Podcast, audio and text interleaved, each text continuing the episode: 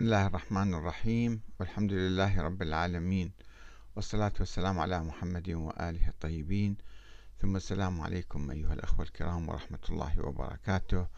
ومرحبا بكم في برنامج أنت تسأل وأحمد الكاتب يجيب. آه الأخ يوسف بدير يقول ماذا بقي من التشيع الحالي بعد نقض الإمامة بالمفهوم الشيعي وبعد نقض الإمام المهدي الغائب وبعد الترضي على كبار الصحابة أبي بكر وعمر وعثمان وبراءة أم المؤمنين عائشة وبعد نقض العصمة للأئمة الاثني عشر. في الحقيقة آه، كثير من الناس يعني يفسرون التشيع كما يريدون أو كما يتعلمون جيلا بعد جيل. ولو عدنا إلى التشيع الأول في الجيل الأول. لما وجدنا كل هذه الأمور لما وجدنا القول بالعصمة الإمام علي كان ينفي بصراحة أمام الملأ في خطاب علني أنه معصوم. وهذا الخطاب ماله موجود في نهج البلاغة وفي الكافي. يقول إني في نفسي لست بفوق أن أخطئ فلا تكفوا عن مقالة بحق أو مشورة بعد. خطبة طويلة. ف نظرية العصمة هذه فرضية افترضها بعض المتكلمين في القرون اللاحقة والمتأخرة. أما نظرية الإمامة الإلهية وأنه الأئمة منصوبون فهم أيضا لم لم يكونوا يقولون ذلك. وهذه أيضا نظرية ظهرت في القرن الثاني الهجري. وركبت على أئمة أهل البيت ولا هم نفسهم ما كانوا يقولون ذلك. الإمام المهدي الغائب. هذه فرضية فرضت في القرن الثالث الهجري في منتصف القرن الثالث الهجري. لاحظوا يعني نظريات كل جيل كل قرن تطلع نفذ نظرية. وبالتالي مثلا آه، تعتبر أنها من صلب التشيع وهي ليست أساسا من صلب التشيع. التشيع هو الحب والولاء للإمام علي ولأهل البيت. وهذا ما كان في آه، جانب سلبي براءة من الصحابة أبي بكر وعمر وعثمان. ولا اتهام السيدة عائشة مثلا رضي الله عنها بأنها لا سمح الله كانت مثلا الله برأها من الفاحشة. فالتشيع الأول الحقيقي ما كان في كل هذه الأمور ولكن هذه أمور حدثت. مثل الآن مثلا يجي واحد يقول لك المرجعية.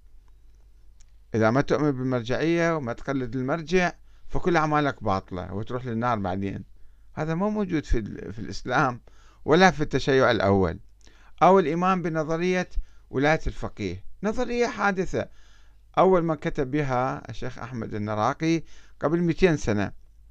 وكانت محل جدل ونقاش ورفض من العلماء المحققين وأقيمت الدولة الإيرانية الجمهورية الإسلامية على ضوء هذه النظرية. هي نظرية سياسية وليست نظرية يعني جزء من التشيع أو جزء من الإسلام. يمكن تكون صحيحة يمكن تكون خاطئة. فمو بالضرورة إحنا نعتبر كل شيء كل فكرة جديدة تأتي أن هذه جزء من الإسلام والتشيع. ماذا بقي من التشيع إذا إحنا طيرنا كل هالأمور؟ قلنا الأئمة مو معصومين والإمام المهدي ما موجود ونترضع الصحابة ونؤمن بالعصمة. هو في الحقيقة كلمة التشيع يعني الولاء السياسي. الولاء السياسي عندما كان أئمة أهل البيت موجودين فكان هناك يعني مفهوم معقول للولاء لهم. الولاء الإمام علي شيعة علي في مقابل شيعة معاوية. أما إذا ذهب علي بن أبي طالب فكيف نكون شيعته مثلا؟ نقتدي به. نقتدي به ونحبه ونواليه مثلا ونحترمه ونعظمه ونعتقد أن نهجه في العدل والمساواة واحترام الحقوق وعدم شراء الناس بالأموال مثلا أو عدم اعتقال المعارضة. هذا نهج يمكن إحنا نتبع اليوم. وهو تطبيق للإسلام. ما في شيء إضافي ما في شيء جديد. تطبيق للإسلام وفهم صحيح للإسلام في مقابل الفهم الأموي الدكتاتوري المستمر إلى اليوم في الأنظمة الملكية المستبدة المطلقة. لاحظوا عندنا نهجان الآن كل العالم الإسلامي وليس الشيعة فقط.